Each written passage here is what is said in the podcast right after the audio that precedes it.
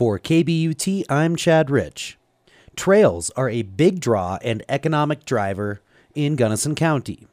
As part of the One Valley Prosperity Project, a baseline trails report was assembled to give decision makers and the public an idea of the current state of our trails.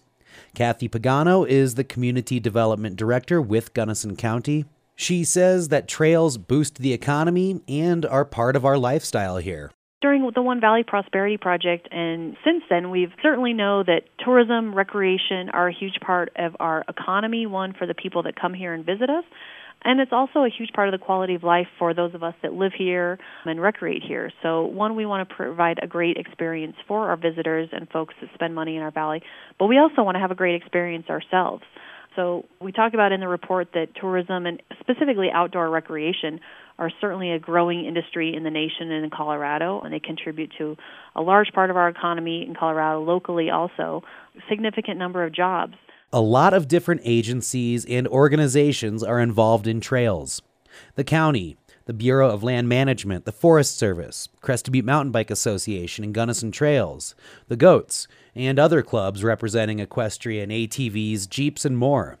So, having a baseline report gives a starting point on how to think about developing a regional approach and how to plan trail management for multiple user groups. Pagano says that a plan can help mitigate the impacts of recreation and the recreation industry, which at times seems like a bubble about ready to burst here in Gunnison County.